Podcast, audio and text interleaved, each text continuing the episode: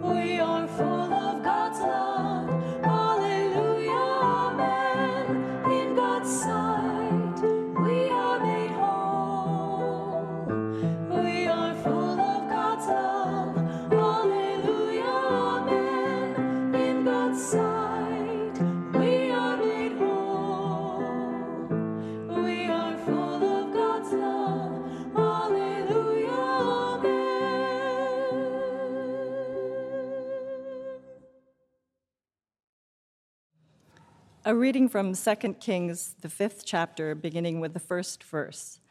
In preparation to hear these words, let us pray. Almighty God, in you are hidden all the treasures of wisdom and knowledge. Open our eyes that we may see the wonders of your word, and give grace that we may clearly understand and freely choose the way of your wisdom. Amen. Naaman, commander of the army of the king of Aram, was a great man and in high favor with his master, because by him the Holy One had given victory to Aram. The man, though a mighty warrior, suffered from leprosy. Now the Arameans, on one of their raids, had taken a young girl captive from the land of Israel, and she served Naaman's wife. She said to her mistress, If only my Lord were with the prophet who is in Samaria, he would cure him of his leprosy. So Naaman went in and told his Lord just what the girl from the land of Israel had said. And the king of Aram said, Go then, and I will send along a letter to the king of Israel. He went, taking with him ten talents of silver, 6,000 shekels of gold, and ten sets of garments. He brought the letter to the king of Israel, which read, When this letter reaches you, know that I have sent to you my servant Naaman, that you may cure him of leprosy. When the king of Israel read the letter, he tore his clothes and said, Am I God to give life or death to this man's? This man that sends word to me to cure a man of his leprosy? Just look and see how he is trying to pick a quarrel with me. Hear what the Spirit is saying to the church. Thanks be to God.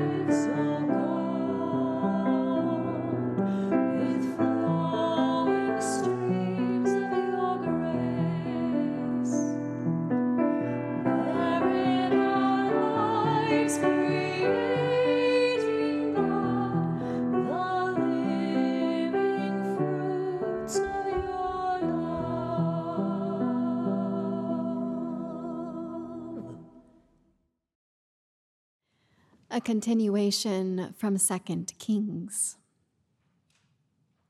When Elisha, the man of God, heard that the king of Israel had torn his clothes, he sent a message to the king Why have you torn your clothes?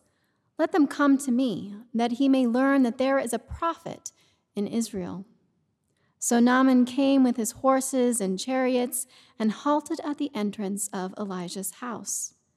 Elisha sent a messenger to him, saying, Go, wash in the Jordan seven times, and your flesh shall be restored, and you shall be clean.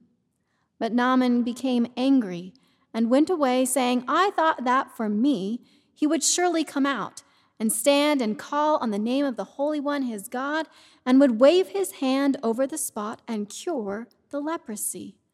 Are not Abana and Pharpar, the rivers of Damascus, better than all the waters of Israel? Could I not wash in them and be clean? He turned and went away in a rage. But his servants approached him and said to him, Father, if the prophet had commanded you to do something difficult, would you not have done it? How much more when all he said to you was, Wash and be clean?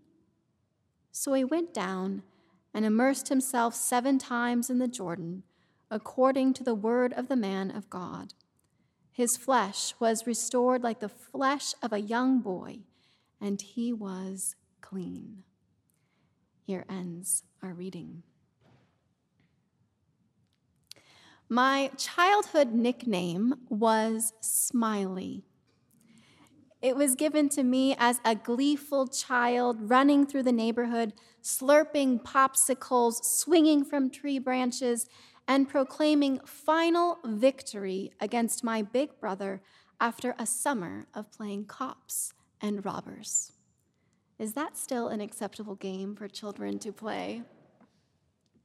Though my religious grandparents clearly left their mark on who I became, it was my irreverent, card playing, martini drinking, denture wearing prankster of a grandfather who was the apple of my eye.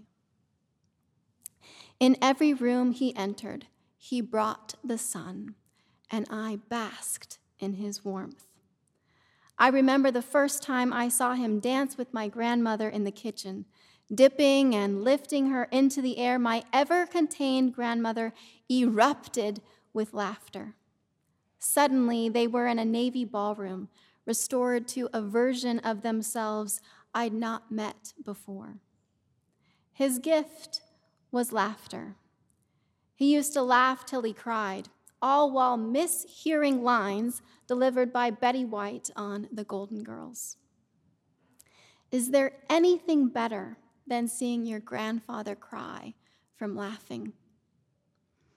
He knew how to make others double over with laughter, too.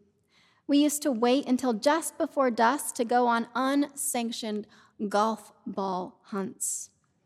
Packed into his golf cart like a clown car, legs flailing with each abrupt turn, we raced wildly up fairways, making our way backwards through his retirement community's course.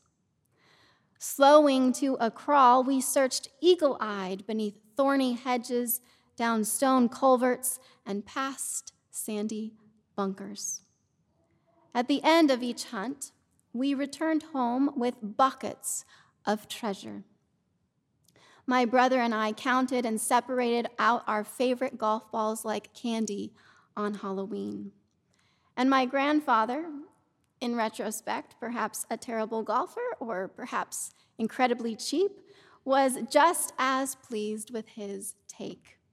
Whether playing for pennies or toothpicks, victory is sweet. While my other grandparents taught me the prayerful quiet of fishing and invited me into the Narnia like world of poetry, my raucous grandfather inspired me to dream of a life of laughter and of becoming a respectable Vegas blackjack dealer when I grew up. How would my other family feel about that? Eventually, my larger than life grandfather became human. The, chink, the chinks in his armor became more pronounced, Beneath his beautiful exterior was a spirit made brittle with old resentments, broken relationships, and pain. Though it was difficult to square that circle as a child, I accepted my love for him could not be erased. He confounded and restored me. When I experienced my first heartbreak, my grandfather showed up. Upon hearing the news, his armor couldn't hold, and he began to cry. Though he tried to shake it off, he was unable. I'd already recognized the pain he understood. He didn't have to say a word. I knew then the healing of his love. Sometimes greatness becomes a prison. Our beautiful armor becomes a burden. What was once a source of life becomes a source of affliction. And when we are lost to our greatness, sometimes it's the voice of a child that helps us be restored again. In this morning's story of Naaman or Naaman, he is this glorious military leader. He's described as larger than life, a great man who brought Syria victory over Israel, a victory blessed by God. And he lives with leprosy. As part of the spoils of war, Naaman brings home a little girl as his captive. Though there is no resolution to this particularly uncomfortable detail, it turns out it's this little girl who knows a way for Naaman to be healed. And he listens to her. He takes her seriously. And he gets sent to Israel and to the king to request healing. When Naaman arrives, he's still wrapped up in his greatness. He comes with all his pomp and circumstance and carts full of treasure. And the king of Israel is concerned, trapped by his own throne. Given he isn't God, how is he going to live up to this conqueror's request for healing?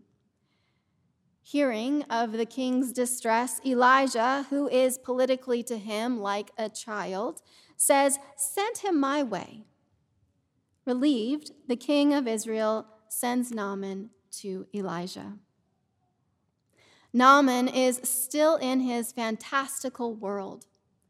When he arrives, Elisha doesn't come out to meet him, but sends a messenger instead. Offended not only by the lack of acknowledgement of the important person that he is, but of the rather basic remedy prescribed, he plans to turn around and leave. But Naaman's servants, addressing him as if he, they were his children, intervene. Disarmed by their questions, he lets go of the conviction that healing is found only through accomplishing something great. Instead of always having to be larger than life, he allows himself to be small Washing in the River Jordan, he emerges restored in the comfortable skin he knew as a child. It almost didn't happen. His attachment to greatness almost left him permanently ill. But the children of his story were unswayed by wealth or influence, and they sent him home in health and in peace. Still, two things remain true about the story of Naaman. The glory of God was revealed in the glory of Naaman, and the glory of God was revealed in becoming small again. Naaman opened himself up to the possibility of change. My grandfather opened himself up to the possibility of love. When our relationships break down, it is painful and can be devastating. And it is our relationships that help us restore us back to life again. Today, we have the gift of celebrating Hannah's baptism and to witness the life of God within her. We get to honor her wisdom, her dreams, and her laughter. Gathered with her here at the water, we know that whatever life brings her, she belongs to the truth of who she is. She belongs to her community. She belongs to God. Yes, so be it. Amen.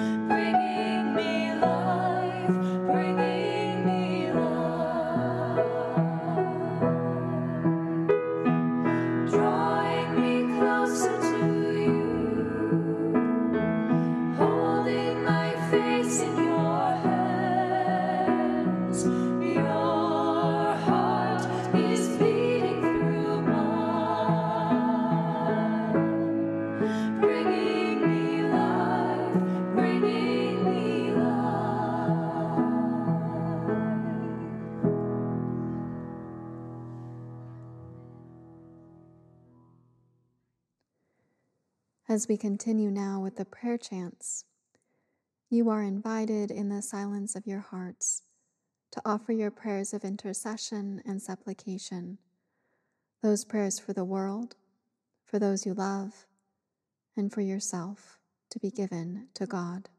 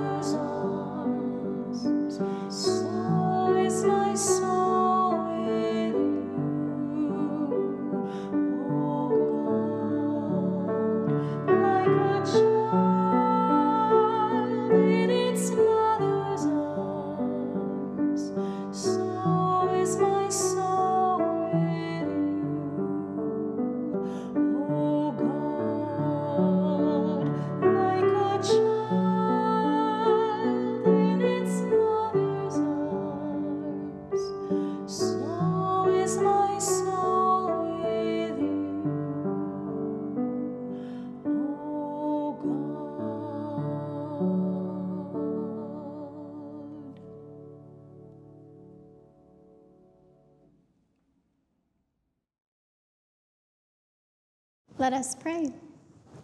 Holy God, you have fed us in word, in silence, in baptism, and in community. And for that, we give you our thanks and our praise. Amen. Go forth this day, beloved children of God, ever restored to newness of life.